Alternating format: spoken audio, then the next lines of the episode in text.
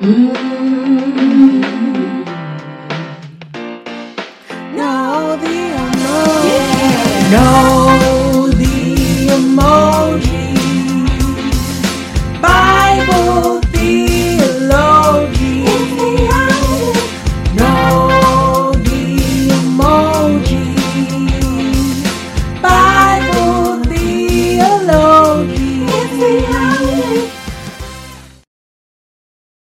Uh-huh, you have a man who uh, arrow to a construction worker or something, uh, crane. Is that two doors? Uh, we could have just pulled one door, but all the way.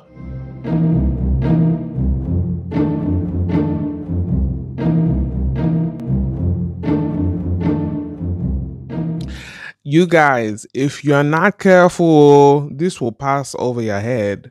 It's Nehemiah. It has to be because he was a man who said, I will go and rebuild the walls of Jerusalem. And he did it. And he had the different gates. eh?